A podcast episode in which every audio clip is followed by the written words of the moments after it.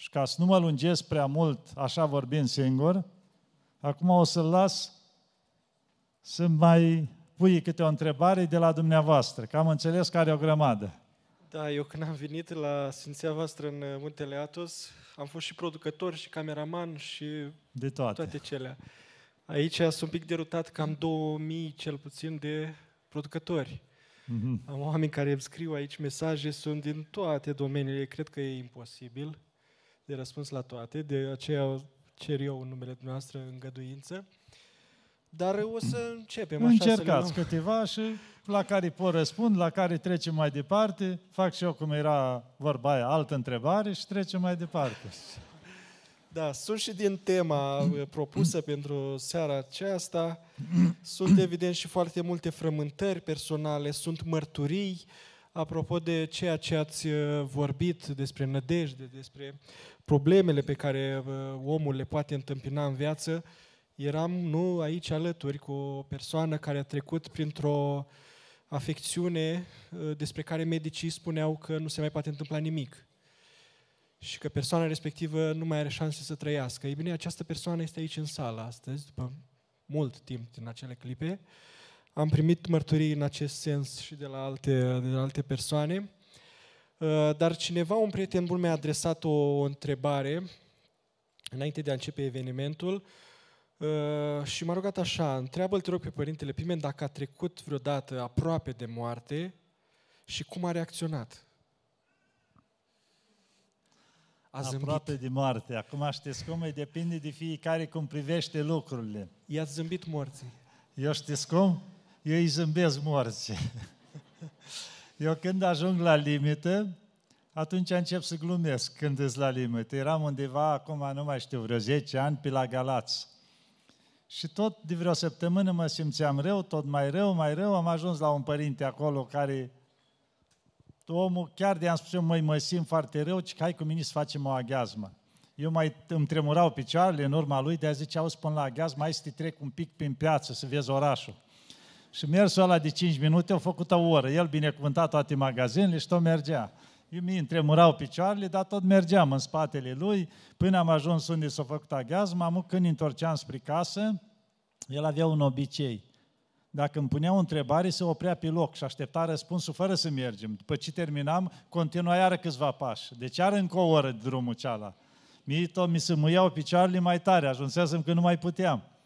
Și când să ajungem la el acasă, zic, în sfârșit, la scara blocului, a, părinte, și mi-am amintit, zice, la blocul vecin m-a rugat cineva dacă vii să trecem pe la ei. Zic, părinte, nu mai pot. Zice, numai un pic. Bun, am fost și acolo, am ajuns acasă la el, m-a luat un fel, era 30 de grade de cald și bine m-a luat frisoanele. Tremuram tot, m-am întins în pat, am pus două pături și tremuram cu totul. Mai venise două cunoștințe acolo pe la el, era pe la 11 seara, Părintele mai avea, părinte, și să mai discutăm ceva, dar eu tremuram tot. De el încă parcă trecea pe alături. Oamenii ceilalți doi la momentul ceala, toți se uitau la el, se uitau la mine și părinte, dar nu-l vezi că moare? Deci ei deja mă vedeau că perdeam firul. El la un moment dat nu-i mai vedeam, nu-i mai auzeam, doar mă uitam la icoana Maicii Domnului și discutam cu Maica Domnului. Ei discutau, vorbeau, e deja doar îmi formasem legătura asta că avea o icoană pe perete și cumva discutam pe Maica, cu Maica Domnului. Maica Domnului, cum știi? Dacă e timpul, asta este. Dacă îngădui tu să mă întorc înapoi, cum vrei tu. Și bineînțeles, oamnicia, la un moment dat, zice, băi, părinte, stai așa, m-a luat pe sus, hai la urgență cu el, că zice, e gata, zice. Ei, m-a dus la urgență, normal, mă susțineau doi, mie îmi tremurau picioarele, ajungem la doamna doctor acolo, mă intru la ea, zic că am venit și eu să mor aici, zic ei, știi? Și la mine nu moare nimeni în birou, nu știu ce, a început e acolo, bine, m-a dus la un pat acolo la urgență, era un salon cu vreo 10 paturi, fiecare pat avea câte unul grav și câte un doctor alături, adică erau toți. Intru eu acolo, mă uit la ei, zic, mai aveți un loc pentru încă un om care a venit să moară aici? În momentul ăla s-au întors toți cu o privire de aia așa de leu la mine, încât m-am făcut mic. Zic, stai că aici nu merge să glumesc, că era ca și cum adresarea că toți mor acolo și am mai venit și eu să mor. Și atunci m-am făcut mic, m-am dus în patul meu, deci eu eram la limită, dar eu întotdeauna când ajung la limită, o dau în dispoziția bună. Și atunci încerc să glumesc și alții își dau seama că eu chiar am ajuns odată la Asta s-a încheiat până la urmă, am scăpat acolo cu o traistă de antibiotici și cu nu știu până au găsit ce aveam și după vreo trei săptămâni mi-am revenit. Dar eram odată la Careia, undeva în Atos, este capitala Atosului și este un cabinet din ăsta. Și m-am dus la un doctor, aveam tot probleme destul de grave. Și m-am dus de el și îi spuneam, de eu glumeam cu el, fănea, ce ai părinte, fii serios, ai tu problemele astea și că la cum arăți nici pe departe. Adică la discuția care aveam cu el, deci el nu putea accepta ideea că am problemele cele. Zice, nu se poate, arăți prea bine, adică dispoziția să-mi spui că tu ai asta. Dacă e asta, zice, tu erai deja la pat. Deci eu întotdeauna am văzut cât am avut de câteva ori lucrurile astea foarte grav, când chiar oficial am mai ajuns o dată tot la București, la spital și spuneau doctorii, discutau între ei, băi, septicemie, zice, stă, se duce, încă nu știm, era situația. Deci eu întotdeauna, adică nu intru în starea aceea de, de panică. Chiar la un moment dat, în timp ce îmi luau ei sânge, am început să văd steluții și având și cu inima, doar le-am zis atunci, zic, am cu inima, ca să știți. Și bineînțeles, doi mă ridicase de picioare în sus, vreo doi îmi înțepau degetele, adică eram la limită că mi-au zis, zice, era să te pierdem. Adică la limita, eu deja, steluțele erau frumoase, deja... Și mi-a revenit, nu îngădui Maica Domnului. Și de asta eu niciodată, adică când am ajuns la situația asta, n-am ajuns la situații de panică. Încercam totdeauna momentele alea să iau legătura cu Maica Domnului. Știam că dacă îi momentul să ajung, că zic, vorbeam cu Maica Domnului, Maica Domnului, cum știi tu? Dacă știi că e momentul, numai să mă iei tu în brațe să nu mă lași. Adică să aibă ea grijă de lucrul ăsta. Și atunci, dacă o iei pe Maica Domnului ca mamă, indiferent care e situația, nu are de ce să-ți fie frică în momentul cealaltă. Uh, pot să confirm ce ați spus. Uh, o întâmplare, mă rog, pentru sensibilul venit de aici, de la Iași, în muntele Atos, Uh, mă rog, e un context care nu neapărat merită descris, eram cu părintele Teologos. Și zice, părinte, dar dacă se întâmplă ceva? Stai, mă, liniști, că dacă mori, mori în muntele Atos, ești aici, e bine. Unde ai vrea să mori mai mult decât aici în muntele Atos? Mai întreabă cineva tot pe tema asta, între chin și amin. Cât chin pentru un amin mântuitor? Între chin și amin? Da, cred că asta a fost un titlu de uh, film sau de carte, ceva. Da, mă rog, depinde... pleacă de la așa și el uh, întreabă cât chin vă trebuie, uh, trebuie să îndurăm pentru un amin mântuitor. Adică amin mântuitor, un final mântuitor, da. sau să se termine chinul la omenesc.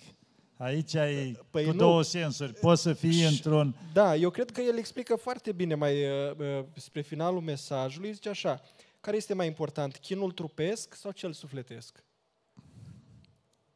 Deci important. Nu putem spune că un chin e important și unul nu e important. Deci poate să fie un chin care ne-l facem singuri și sufletesc. Care ai tu ceva care te chinuiește și te distruge, de fapt, nu te ajută. Sau poate să fie o suferință care e pentru folosul sufletului. Deci nu toate suferințele sau chinurile sunt mântuitoare, să ne fie clar.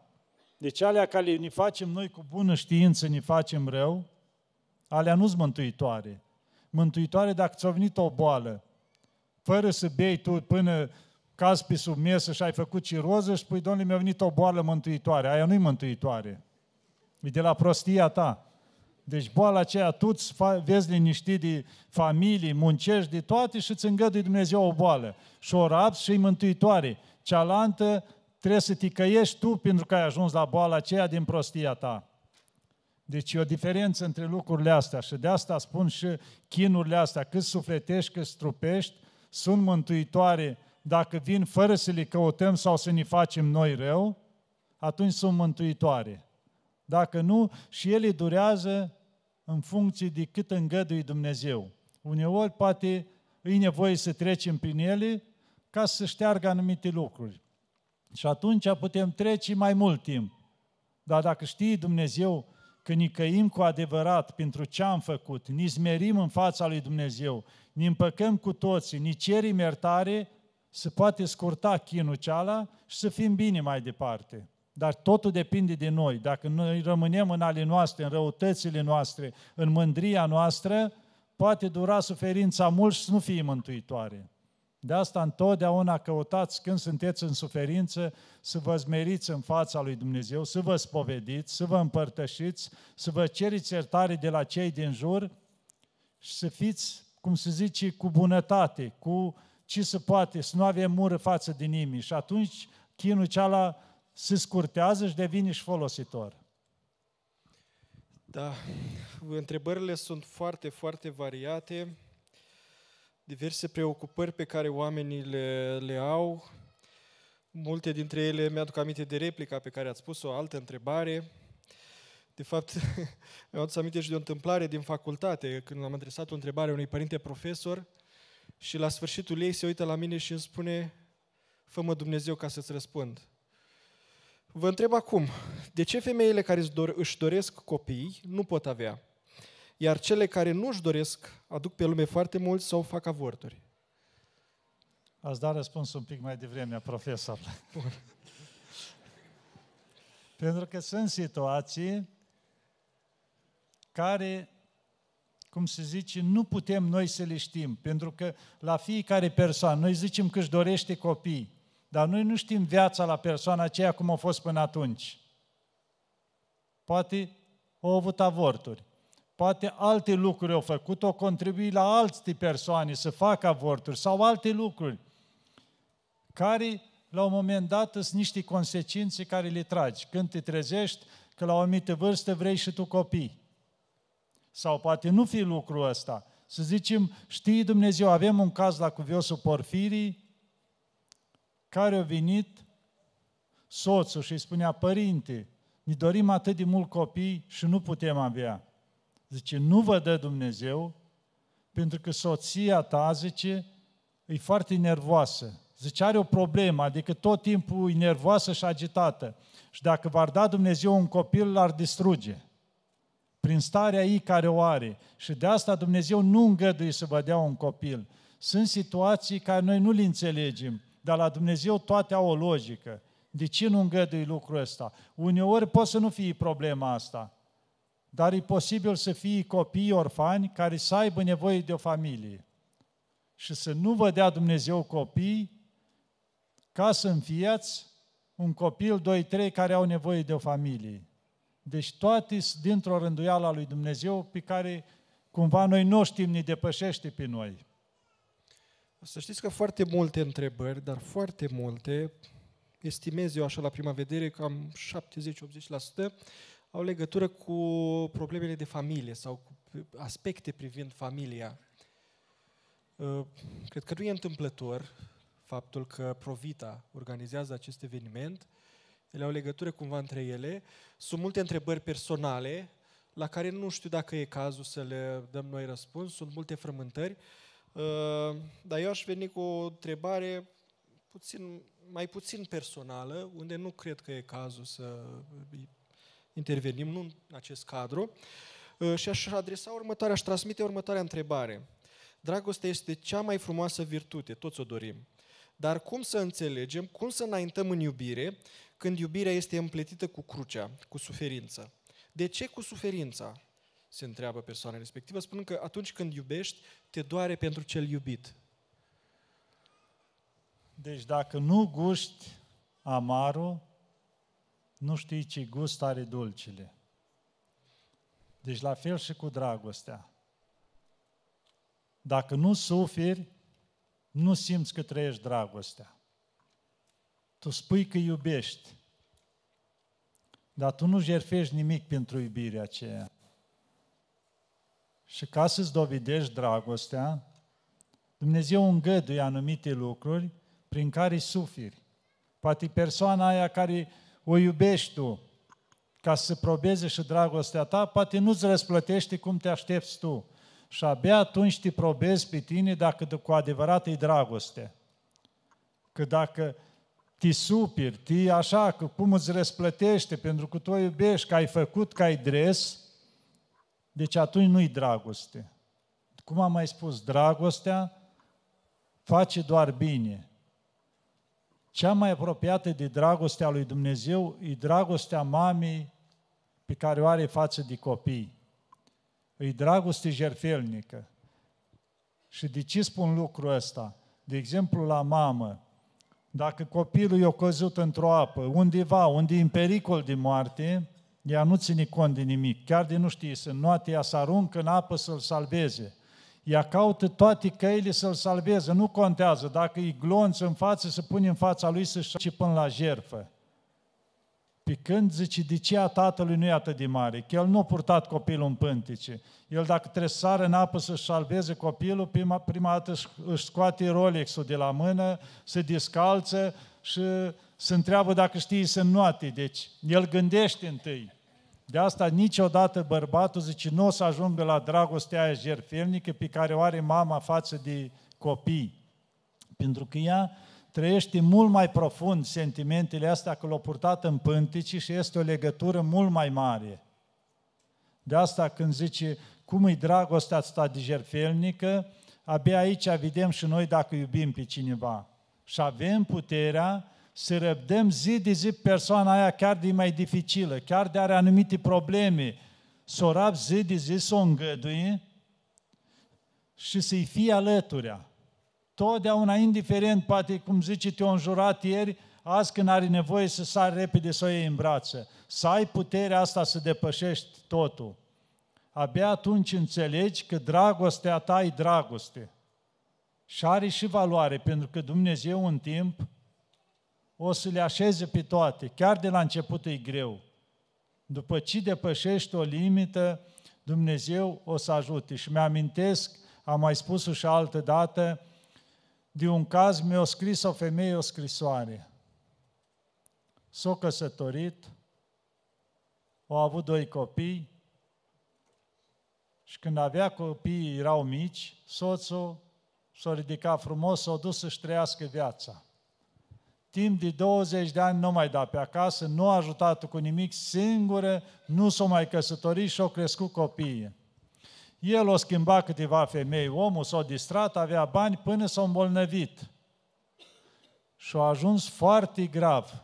L-au părăsit, bineînțeles, toate care erau alăturea pentru bani și a rămas singur, sărac, fără bani și îl mâncau vermi la pat.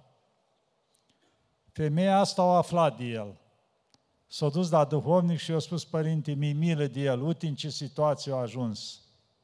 Zice, oare să-l eu să-l îngrijesc? duhovnic i-a spus, nu-ți cer să faci lucrul ăsta.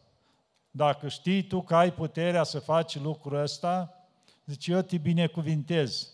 Dar eu nu-ți cer lucrul ăsta pentru că omenește e imposibil. Bărbatul care te-a lăsat, cum zice, 20 de ani și-o trăi viața și acum când are nevoie, să lei să-l îngrijești. Era la pat, îl mânca verme. Și femeia zice, leau. L-a luat și doi ani de zile l-a îngrijit ea și l-a spălat ca pe un copil, până i-a venit timpul să plece la Domnul. Vă dați seama? Abia asta e dragoste. Când s-a depășit total pe ea și l-a îngrijit ca pe un copil, fără să-i reproșeze nimic, până a plecat el din lumea asta. Fac și eu ca Mântuitorul. Faceți asemenea și prin asta dovediți că aveți dragoste. Dacă voi nu vă puteți răbda unul pe cealaltă că vă zis ceva, că vă deranja cu ceva, cum dovediți dragostea? Spuneți că v-ați căsătorit din dragoste și după 2-3 ani vă scoateți ochii unul la altul. Unde-i dragostea atunci? Nu, dragostea cere jerfă. Nu li putem despărți asta două. Deci dragostea cere jerfă dar aduce și multă bucurie, ca să știți. Dacă între tine rabzi, o să Dumnezeu. De asta, în felul ăsta, răbdând, o să ajungeți cu adevărat să, cum se spune, să gustați dragostea și să vă bucurați de ea. Văd că ați mai primit câteva cadouri acolo. Da, asta ca să arăt că nu încurajez tatul pe telefon. Păi tocmai, eu de asta zisesem de la început că e mai bine așa decât pe telefon. Da. Bun. Părinte Nicodim, Părinte Radu, aveți de lucru. Deci foarte multe întrebări legate de familie. Foarte multe întrebări legate de familie și în mod deosebit de domeniul acesta provita. Cred că trebuie să mai faceți angajări. Avorturile pot fi iertate? Deci orice păcat pe care îl facem, dacă îl spovedim, nicăim pentru el nu-l mai repetăm, mă rever cu vorturile astea, că asta la mai mic ne îndreptăm, nu trebuie să le mai repetăm, nicăim toată viața, și Dumnezeu le iartă, dar citeam univa, zice, mai avem un hop. Spunea că copiii avortați nu se pierd. Nu vă gândiți că gata, s-au aruncat univa și s-au pierdut. Pentru că ei au suflet care vine de la Dumnezeu și se întoarce la Dumnezeu.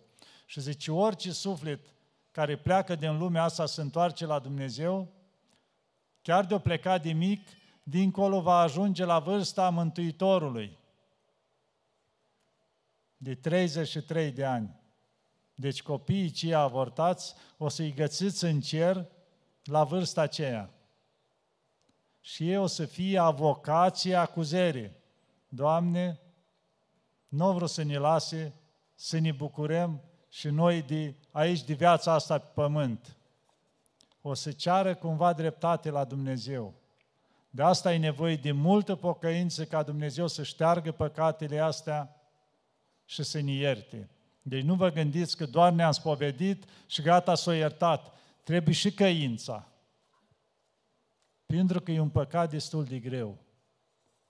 Știți la ce se încadrează? Gândiți-vă ca mamă, unde a pus Dumnezeu copilul, în pântecile mamei, să-l protejeze și cu mâinile dacă se poate, să aibă grijă de el. Și mama e un fel de, am putea o numi crimă cu premeditare. Pentru că se gândește, face planuri cum să se ducă să-l ucidă. Deci, cu toate că pare dur cuvântul, asta este. Și gândiți-vă cum se pedepsesc asta pe pământ. Cu toate că ele sunt legalizate frumos, sunt îmbrăcate frumos, denumiri cu întreruperi de sarcină, cu tot ce vreți. Dar să fim clari, păcatul rămâne păcat. Poți să-l legalizeze toate puterile lumii, păcatul rămâne păcat. Și răspundem pentru el în fața lui Dumnezeu. Deci, cum am spus, orice păcat se iartă, dacă există spovedanie și căință pentru el și nu-l mai repetăm. Sunt și oameni care nu vă întreabă nimic, doar vă doresc sănătate și să vă rugați, vă roagă să îi purtați în rugăciune acolo în muntele Atos, ceea ce vă transmit și vouă să nu vă îndoiți de acest lucru, Părintele Pimen se roagă pentru noi toți. Uh, cum putem ști care este voia lui Dumnezeu pentru noi? Deși mă rog, deși nu-L bisesc Duminica de la Sfânta Liturghie, tot nu știu să fac alegeri înțelepte. Și aici mă refer la alegerea partenerului de viață. Iată, încă o întrebare pentru familie. Și nu numai. Ce se întâmplă? Care e greșeala noastră acum cu alegerea asta? Se întâlnesc doi, se plac,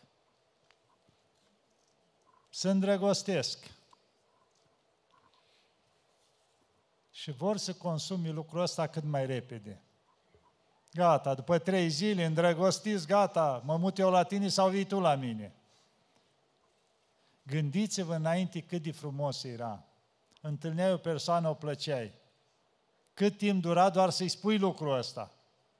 Încercai toate căile, cum să te apropii, cum să-i faci un gest, să-i oferi o floare pe departe, să-i dai din înțeles. Vă amintiți de filmul Liceene, cum era pe acolo? Care a fost tot prin anii 70 și ceva făcut, când a fost el. Deci toate erau exact cum spune cum crește iarba, la timpul lor. Nimic nu se grăbea să dădea peste cap. Scriai o scrisoare, așteptai o lună să-ți vii răspunsul. Acum scrii 10 mesaje pe zi și dacă o trecut o oră și nu ți-a răspuns, turb și trântești și îl blochezi, că cum adică, o trecut o oră și nu mi-a răspuns. Deci toată lumea se grăbește. Deci lăsate să curgă frumos. Dacă întâlnești persoana potrivită, nu înseamnă că dacă te-ai dus repede și ai sărit în brațe și spui în care pad ne ducem, s-a rezolvat.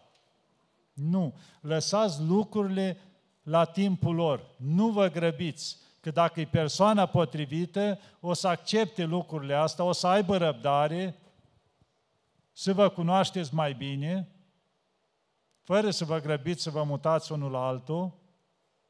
Și dacă într-adevăr iubești și ești iubit, hai să ne cunoaștem părinții unii la alții, nu să așteptăm ani de zile, nu dorim să fim împreună, să mergem până la capăt, mergem frumos și ne cununăm.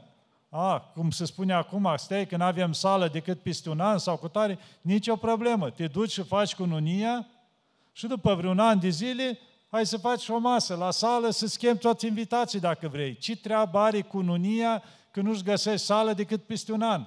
Știi mult și stai un an împreună și când mai ai o lună ca să ajungi să-ți faci nunta la sală, iese un scandal și s-a terminat. Și s-a destrămat totul. Confundăm cununia cu distracția. Și de cele mai multe ori aici ne dăm peste cap. Deci lăsați toate să curgă cum le vine timpul, dar prima dată să fie sub binecuvântarea lui Dumnezeu. Că mulți spun, părinte, dar dacă eu îl refuz, se duce la alta. Serios? Și adică vrei să spui că te iubești dacă se duce la alta? Atunci niciodată nu o să meargă relația aia. Nu, dacă te iubești cu adevărat, o să facă răbdare. Și dacă într-adevăr se grăbește și, și tu îl iubești cu adevărat, vă duceți în fața Sfântului Altar și vă cununați. Și atunci o să fiți împreună. Dar dacă refuze lucrul ăsta și spune, stai să ne cunoaștem, nu știu ce, nu, omul are chef de distracție. Spune că te iubește, o să trăiți un an, o lună sau Dumnezeu știe cât împreună și pe aia și-o lua pălăria și duce mai departe. Și o să spui relații nereușite. Dar de unde? Că s-au pornit cu stângul de la început.